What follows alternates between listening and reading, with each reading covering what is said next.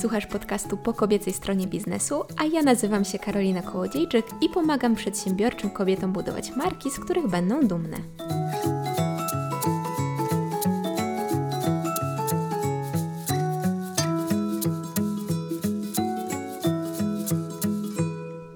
Hej, witam Was w kolejnym odcinku podcastu po kobiecej stronie biznesu.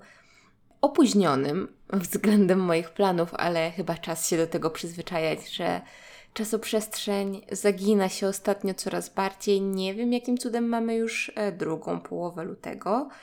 No, ale lepiej późno niż e, wcale. I dzisiaj porozmawiamy troszkę o trendach marketingowych, trendach w budowaniu marki w 2022 roku. No i problem z tym tematem jest taki, że oczywiście są badania, są prognozy dotyczące takich trendów, natomiast one dotyczą przede wszystkim e, marek globalnych i dużych firm, dużych marek. I jakkolwiek możemy sobie z tego czerpać, e, tak to naprawdę często nie ma przełożenia na małe jednoosobowe biznesy, zwłaszcza w Polsce.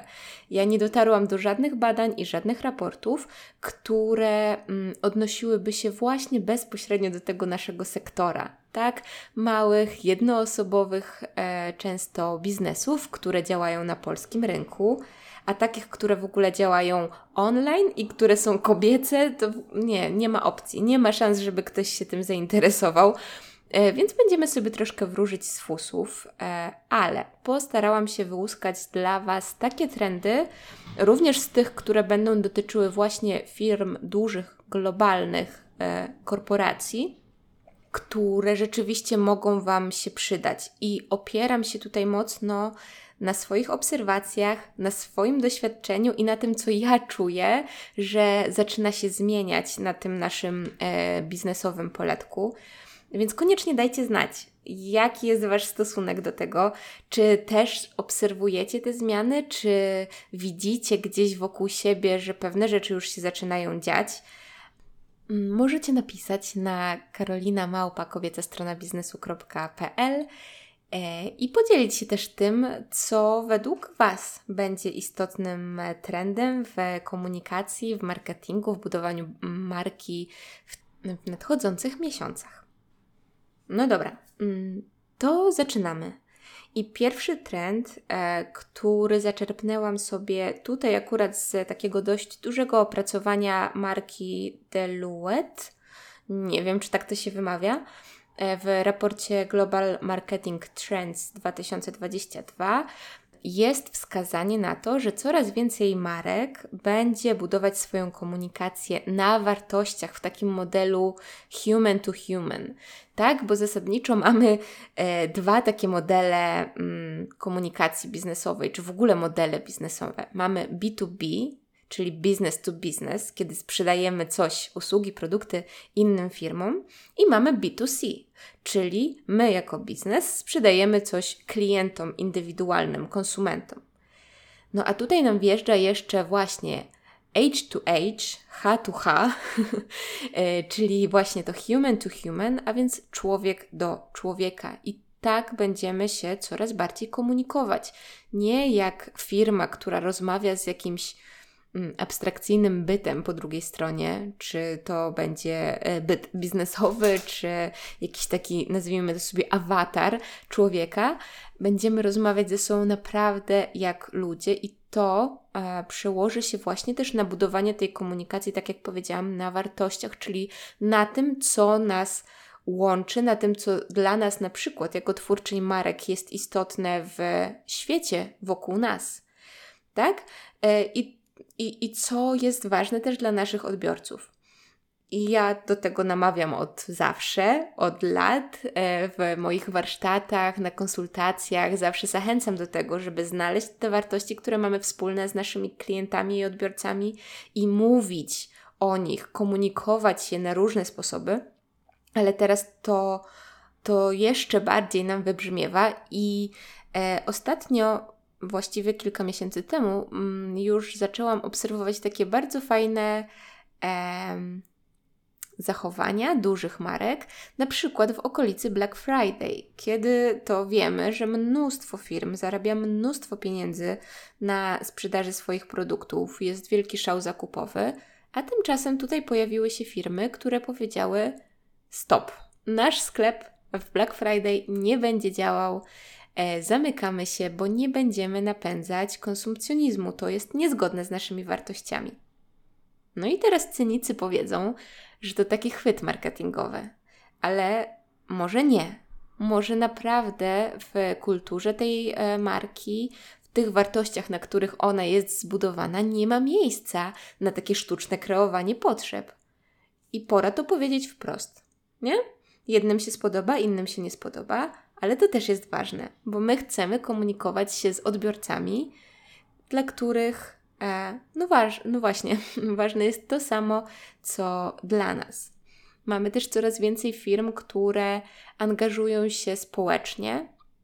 I znowu można sobie pomyśleć, że to są takie, e, takie PR-owe zabiegi, ale może nie.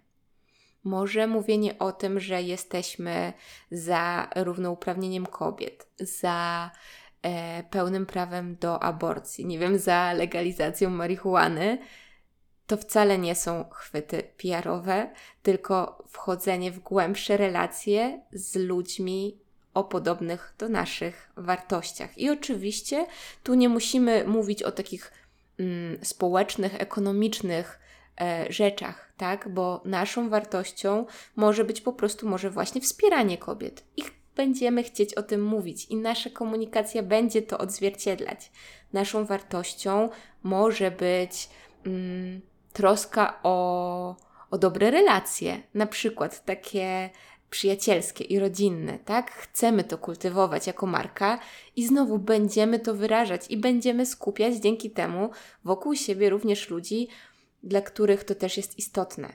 I tak jak mówię, i będzie to zresztą prawdziwe dla większości trendów, e, które będziemy sobie omawiać, to nie jest nic nowego, tak? Trendy zazwyczaj w ogóle nie biorą się, e, przepraszam, z dupy tak? One z czegoś nam wypływają i e, chodzi po prostu o to, że teraz, ze względu na to, co się dzieje wokół nas mm, i właśnie w reakcji na e, to, co działo się też w przeszłości, pewne zachowania, postawy będą się intensyfikować, tak? Będą wchodzić do mainstreamu, do tego głównego e, nurtu.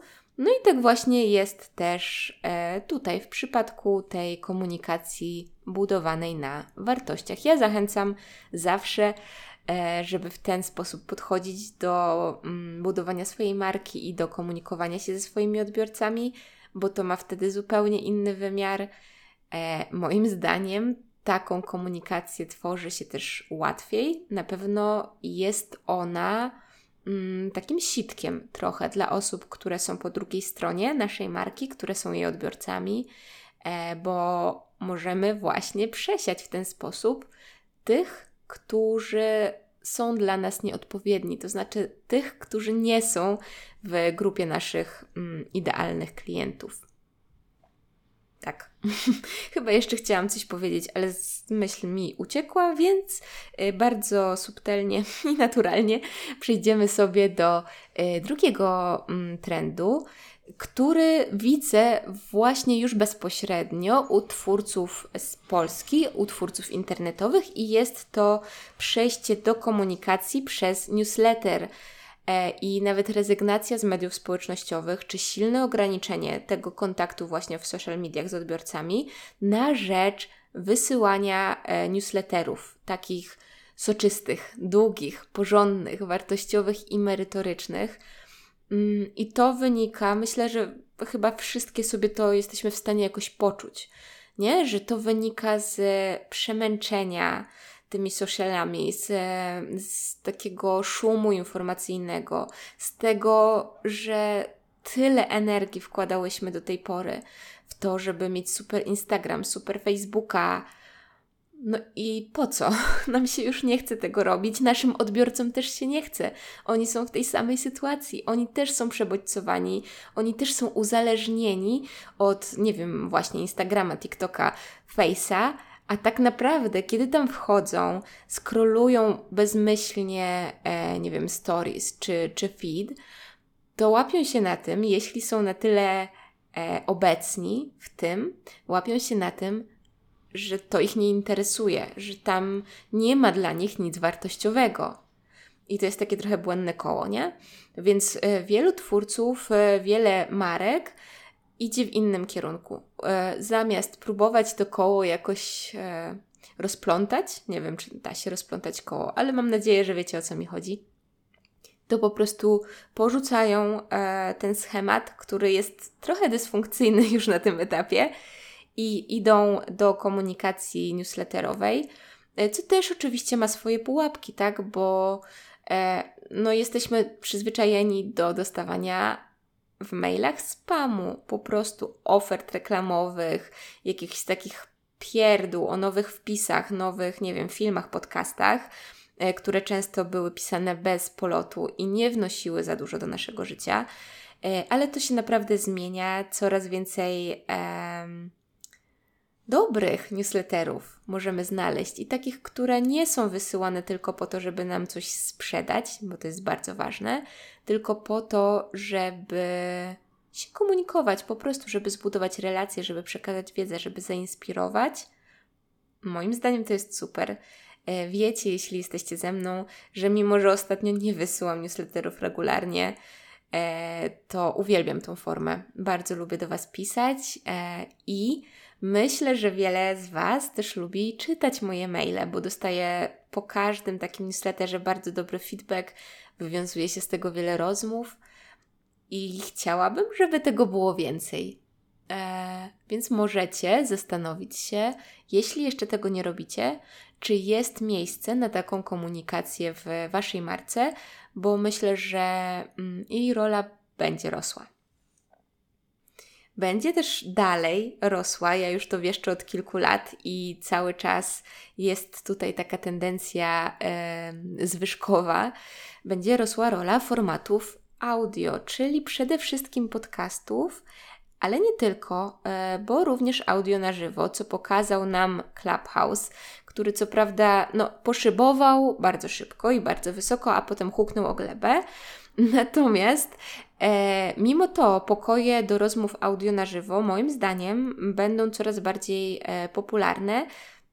Tyle, że ich wzrost, ich ten rozwój będzie, mm, tak mi się wydaje, tak sobie tutaj wróżę z tych swoich fusów, e, trochę bardziej taki organiczny i naturalny, bez takiego hypu na jakąś kon konkretną e, platformę, bez wielkiego rzucania się na to, tylko no właśnie, ludzie będą się zapraszać nie dlatego, że to jest modne, tylko dlatego, że będą mieli taką potrzebę, żeby pogadać w jakimś większym gronie ze znajomymi, ale też z obcymi ludźmi na żywo.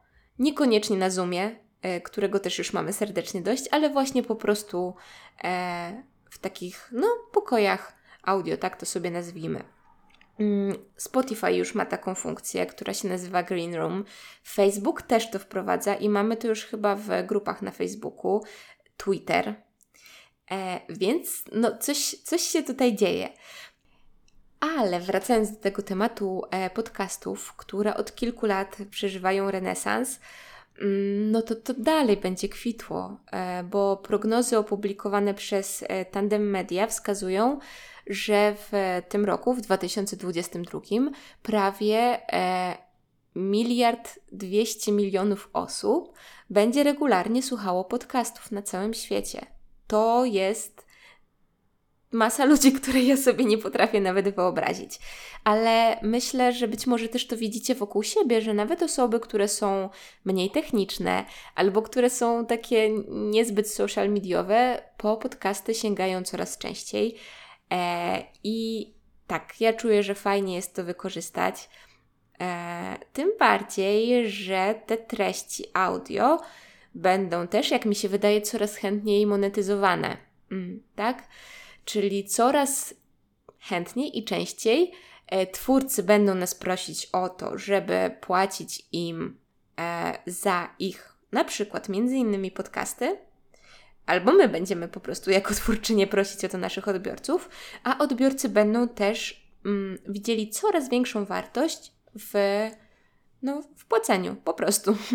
E, I to jest e, też o tyle ciekawe, że zahacza nam o kolejny trend, czyli właśnie o płatne treści w ogóle. Artykuły, webinary takie na żywo, newslettery, które też robią się coraz bardziej popularne w tej płatnej formie.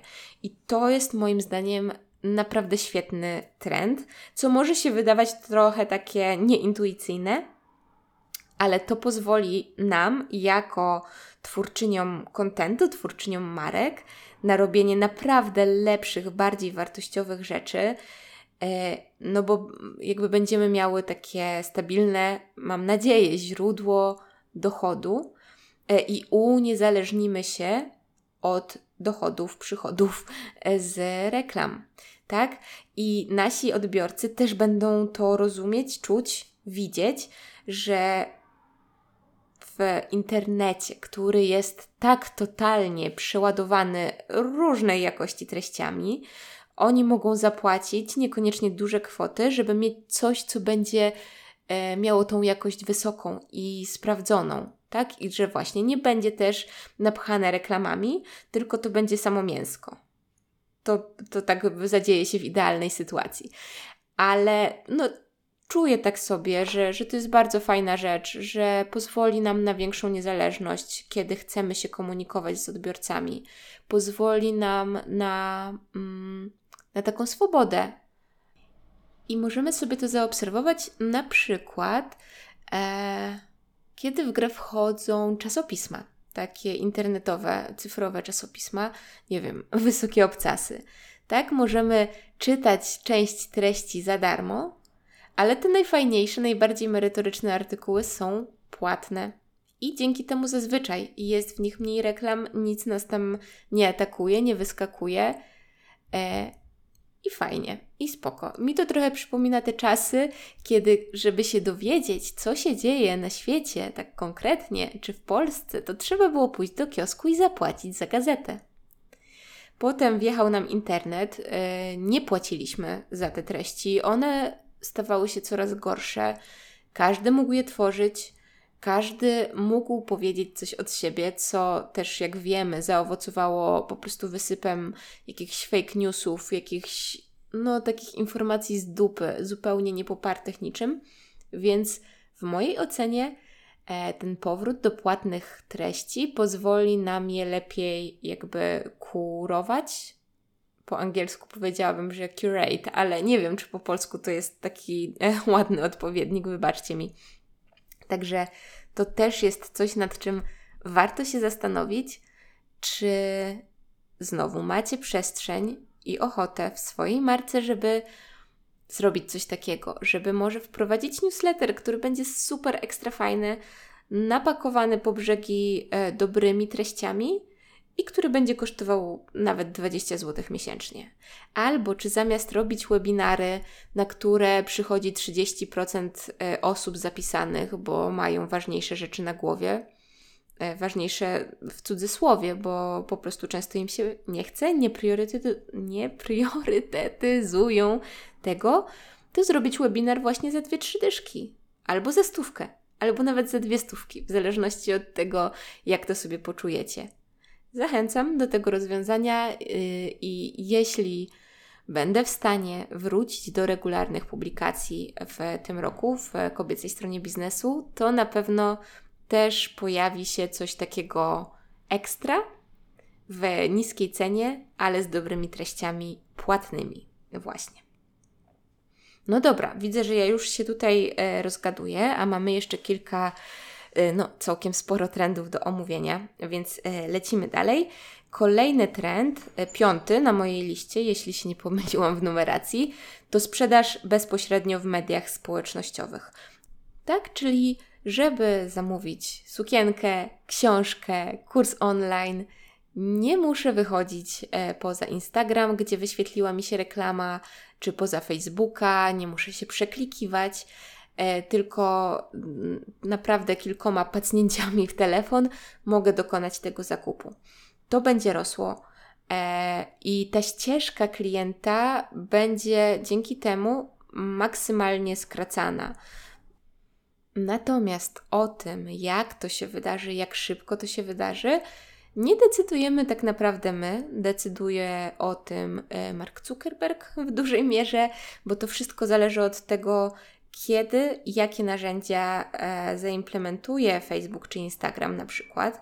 E, coś tam już się zmienia, coś się dzieje, ale na pewno i za to dam sobie uciąć, może nie palec, ale paznokieć u małego palca u lewej dłoni że w tym roku e, naprawdę się pojawią takie nowe rozwiązania, ale to, co my już teraz sobie możemy wyciągnąć z tego trendu, mm, to możemy się przyjrzeć jeśli sprzedajemy w mediach społecznościowych i jak tam wygląda właśnie ta ścieżka naszego klienta. Czy jeśli ktoś chce od nas coś kupić, to musi wejść w bio, znaleźć adres e-mail i wysłać tego maila, albo napisać wiadomość prywatną, że chce coś tam kupić, a potem my mu dajemy, nie wiem, numer konta, on dokonuje przelewu, wysyła potwierdzenie, dostarcza adres i tak dalej. Bo niestety dalej, nadal jest mnóstwo takich marek, zwłaszcza maleńkich marek, które na przykład sprzedają rękodzieło. E, ja akurat z takimi dość często się spotykam, które właśnie w ten sposób funkcjonują, że nie mają żadnego sklepu, nie mają skonfigurowanego sklepu też na, na Facebooku i na Instagramie na przykład. No i trzeba się przedzierać przez te warstwy, tak, przez te wiadomości maile. No naprawdę będziemy od tego coraz mocniej odchodzić.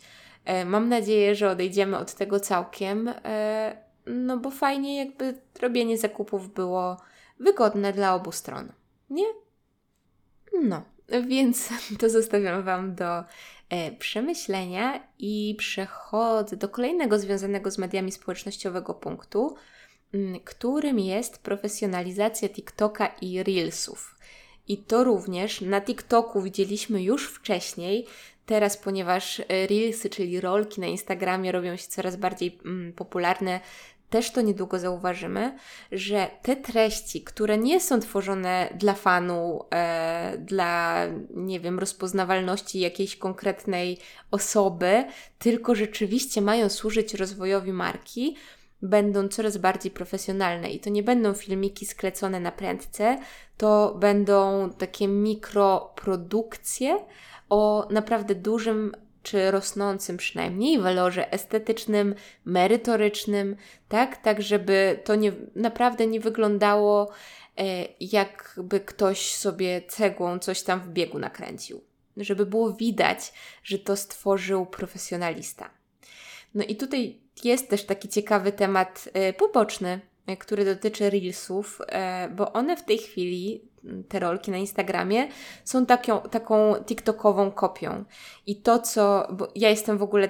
Ja uwielbiam TikToka. Uwielbiam e, głupie i śmieszne filmiki e, na TikToku.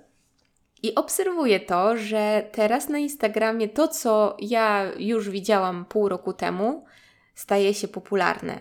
I osoby, które wcześniej gadały głośno i wyraźnie, że TikTok jest głupi, TikTok jest dla dzieciaków, to dokładnie te same treści, te same filmiki teraz lajkują i udostępniają na Instagramie. Y, więc tak, to była taka dygresja e, dotycząca tych dwóch mediów i ich profesjonalizacji. Natomiast jeśli tworzycie tam coś albo chcecie tworzyć, to e, warto mieć to na uwadze, że przestaną e, w tej komunikacji. Mm, biznesowej, powiedzmy, wystarczać e, takie, takie homemade e, movies i trzeba będzie włożyć w to trochę więcej pracy, no bo mamy też większą konkurencję, inni się zaczną profesjonalizować i my też będziemy musiały, musieli. No a jeśli o konkurencję chodzi, to yy, uwaga, kolejny podpunkt. Całkiem sprawnie nam to zaczyna iść. E, I mam tutaj wynotowany wzrost znaczenia nano i mikroinfluencerów. Nanoinfluencer to jest ktoś, kto ma od tysiąca odbiorców w górę, mikroinfluencer od 10 tysięcy obserwatorów wzwyż. No i dobre agencje, e, które zajmowały się właśnie współpracą z influencerami, wiedzą od dawna, że liczą się relacje, liczy się zaangażowanie odbiorców, a niekoniecznie y, takie puste zasięgi. E, natomiast teraz coraz więcej firm będzie na to zwracało uwagę, w związku z tym będzie też przekierowywało budżety swoich klientów właśnie na współpracę z takimi mniejszymi e, influencerami, tak, mniejszymi twórcami e, internetowymi. I to jest informacja, która może dotyczyć Was, czy też trend, który może dotyczyć Was z obu stron. Dlatego, że jeśli na przykład coś tworzycie, coś produkujecie, e, i chcecie współpracować z innymi twórcami, z influencerami na Instagramie, no to trzeba liczyć się z tym, że uwaga, ich stawki tych małych influencerów mogą wzrosnąć, tak? Bo będzie nimi coraz większe zainteresowanie. Ale z drugiej strony, jeśli wy jesteście otwarte też na zarabianie w ten sposób, żeby reklamować cudze usługi, cudze produkty, to być może mm, jeżeli wasi odbiorcy są zaangażowani i macie z nimi zbudowaną fajną relację, jeśli dzieje się sporo pod postami, jeśli są komentarze, udostępnienia, jest ta interakcja, możecie e, też oczekiwać tak naprawdę, że dostaniecie więcej propozycji. A jeśli same chcecie wyjść z propozycją współpracy do jakiejś firmy, no to jest szansa, że ona zostanie e, lepiej m, potraktowana, tak bardziej poważnie e, i rozpatrzona być może z lepszym dla Was skutkiem. Ok. E, kolejny trend, e, dalej social mediowy, ale nie tylko, który też widzę mocno w naszym tutaj mm, grajdołku biznesikowym, to jest e, rzadsze publikowanie. To znaczy, twórcy marek mm, przestają być niewolnikami harmonogramów, które sami sobie zresztą stworzyli e, takich, wiecie, że o, będę publikować 3-4 razy w tygodniu, e, we wtorki zawsze będzie to, a w czwartki będzie co innego. Jakby to odchodzi do lamusa.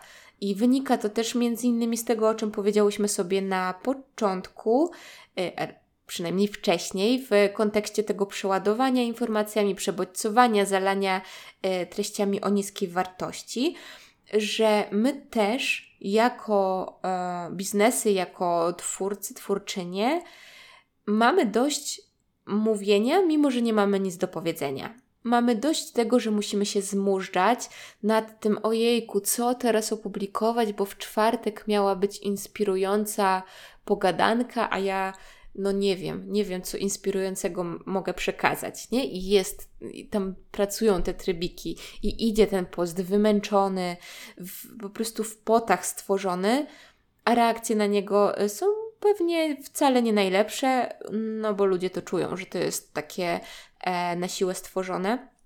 Mm, więc od tego będziemy odchodzić, z czego bardzo się cieszę. E, będziemy stawiać raczej na tworzenie właśnie treści o tej większej wartości. E, I wtedy, kiedy realnie mamy coś do powiedzenia, do zakomunikowania, mm, nawet jeżeli one będą nieregularne, nawet jeżeli coś tam nie pójdzie wtedy zgodnie z planem, jeżeli te harmonogramy nam się rozsypią, one przestaną mieć dla nas tak duże znaczenie i odbiorcy też będą reagować e, bardziej wyrozumiale na to, że e, mimo, że na przykład byli przyzwyczajeni do jakiegoś rytmu naszych publikacji, to ten rytm się zmienia, bo dla nich to też będzie istotne, że dostają coś fajnego i przemyślanego i przygotowanego z troską, zamiast e, jakichś tam kolejnych generycznych postów, takich, no właśnie, napisanych z niejako przymusu. Mam nadzieję, że to, co mówię, nie jest bardzo nieskładne e, i że da się w miarę tego słuchać, bo przed nami jeszcze dwa punkty. Mm, zacznę sobie może od e, czegoś, co, co, co dalej gdzieś tam e, wychodzi, wypływa z Instagrama. I to jest może taka moja takie moje życzenie bardziej niż trend, chociaż kto wie, widzę to u niektórych twórców. Mam nadzieję, że rozprzestrzeni się dalej. Mm, a chodzi mi o koniec z taką kulturą girlboss, hashtag girlboss i hashtag hustle, czyli napierdzielamy, robimy szybciej, rozwijamy bardziej biznesy, marki, sprzedajemy, tworzymy ciągle nowe, ciągle, no właśnie, ciągle więcej. E, I e, gdzie tam work-life balance, nieważne, my tutaj jesteśmy girl boss, napieprzamy. Mam nadzieję, że będzie tego coraz mniej. Mam nadzieję, i chyba koronawirus nam to jednak dobitnie pokazał, i ta cała sytuacja związana z izolacją, z pandemią i tak dalej, że bardzo potrzebujemy oddechu i odpoczynku i zatrzymania się. I bycie girl boss, która po prostu siedzi 16 godzin w pracy i się jeszcze tym chwali, nie jest. Mm, tego nie da się utrzymać w życiu, tak w realu, na dłuższą metę. To jest wyniszczające, to jest wypalające i potrzebujemy z tym skończyć. To jest moja opinia i tak jak mówię, trochę takie myślenie może życzeniowe, e, ale tak, będę obserwować, e, na ile wychodzimy z tego kultu rzeczywiście, na ile dajemy sobie przyzwolenie jako, jako twórcy, jako przedsiębiorczynie, przedsiębiorcy na to, żeby gdzieś tam zaciągnąć hamulec e, i pracować zgodnie z nami i zgodnie z tym, co jest dla nas dobre, a nie zgodnie z e, jakąś taką właśnie kulturą, która się gdzieś tam w jakiejś banieczce internetowej tworzy i od której nie chcemy odstawać. No to to powiedziawszy, e, może coś bardziej merytorycznego, merytoryczny trend na koniec, który możecie u siebie e, bardzo fajnie mm, zaimplementować, czyli interaktywne produkty. Widzimy to od jakiegoś czasu. Ja sama na samym początku pandemii tworzyłam taki kurs 6 tygodni do silnej marki, który był połączeniem mm, materiałów stworzonych wcześniej i materiałów do pracy samodzielnej z pracą na żywo. I ta interakcja z twórcą danego produktu cyfrowego mm, będzie coraz bardziej istotna, będzie rosło jej znaczenie. E, no i jasne, że jeśli sprzedajemy sukienki, to raczej no, nie, nie wejdziemy w większy kontakt z naszym klientem, chociaż może, może wpadną Wam jakieś fajne pomysły do głowy. Natomiast jeśli tworzymy kursy online, e, to zamiast wrzucać ludziom tylko nagrane wideo i nie wiem, PDFy, to będziemy coraz częściej przechodzić do takiej formy hybrydowej właśnie, tak? Czyli będziemy te nagrania, które są gdzieś tam wstawione na platformę, łączyć z regularnymi live'ami, z, z aktywnie, merytorycznie prowadzonymi grupami na Facebooku. E, albo w ogóle będziemy prowadzić swoje kursy na żywo bez nagrywania czegokolwiek wcześniej. Będziemy się spotykać, e, wspólnie pracować, być w jednej energii z naszymi odbiorcami i to, e, no i, i, i tego będzie coraz więcej. Nasi odbiorcy będą tego coraz bardziej oczekiwać, bo są tak samo jak pewnie my, stęsknieni jednak za tymi interakcjami, a jednocześnie przemęczeni właśnie życiem, po prostu życiem, tak? I koniecznością tego, że jeśli chcą się czegoś nauczyć e, i kupują kurs online czy też e-booka, no to muszą sami znaleźć czas, sami to zaplanować, sami być w tym procesie zdobywania nowej wiedzy i umiejętności, e, podczas gdy tak wcale nie musi być. No i właśnie ta interaktywność nie musi doty dotyczyć tylko kursów, bo nawet jeżeli tworzymy na przykład e-booki, to też możemy organizować e, dla naszych klientów, konsumentów webinary na żywo. Możemy im zaoferować e, dostęp do grupy, możemy zaoferować im jakąś konsultację mailową, czy nawet krótką konsultację telefoniczną, w zależności od tego, ilu tych klientów mamy tak, żeby wejść z nimi w kontakt, wejść z nimi w relacje, dać im więcej motywacji, dać im trochę inną przestrzeń e, do nauki. No. I z tego chaosu wyłania nam się już koniec. E, to by było wszystko na mojej liście 10 trendów na 2022 rok. Mam nadzieję naprawdę, że przetrwałyście do końca, e, że to, co powiedziałam, miało dla Was jakiś sens E, że znajdujecie w tym coś dla siebie. Mm, I jeśli tak, to przypominam, piszcie na karolinamałpa biznesu.pl. Dajcie znać, jak to wygląda u Was, które z tych trendów Wam się podobają, a które być może nie, które już obserwujecie, które być może wdrażacie. Mm, no, czekam na jakąś informację od Was. E, nagrywałam ten podcast bardzo spontanicznie, bo w ogóle nie miałam dzisiaj tego w planach, ale postanowiłam, że naprawdę pora zabrać, zebrać się e, do roboty. Jak słyszycie, ciężko mi się wysławia. Mimo wszystko e, dziękuję, jeśli dotrwałyście do końca. No i co? Do usłyszenia następnym razem.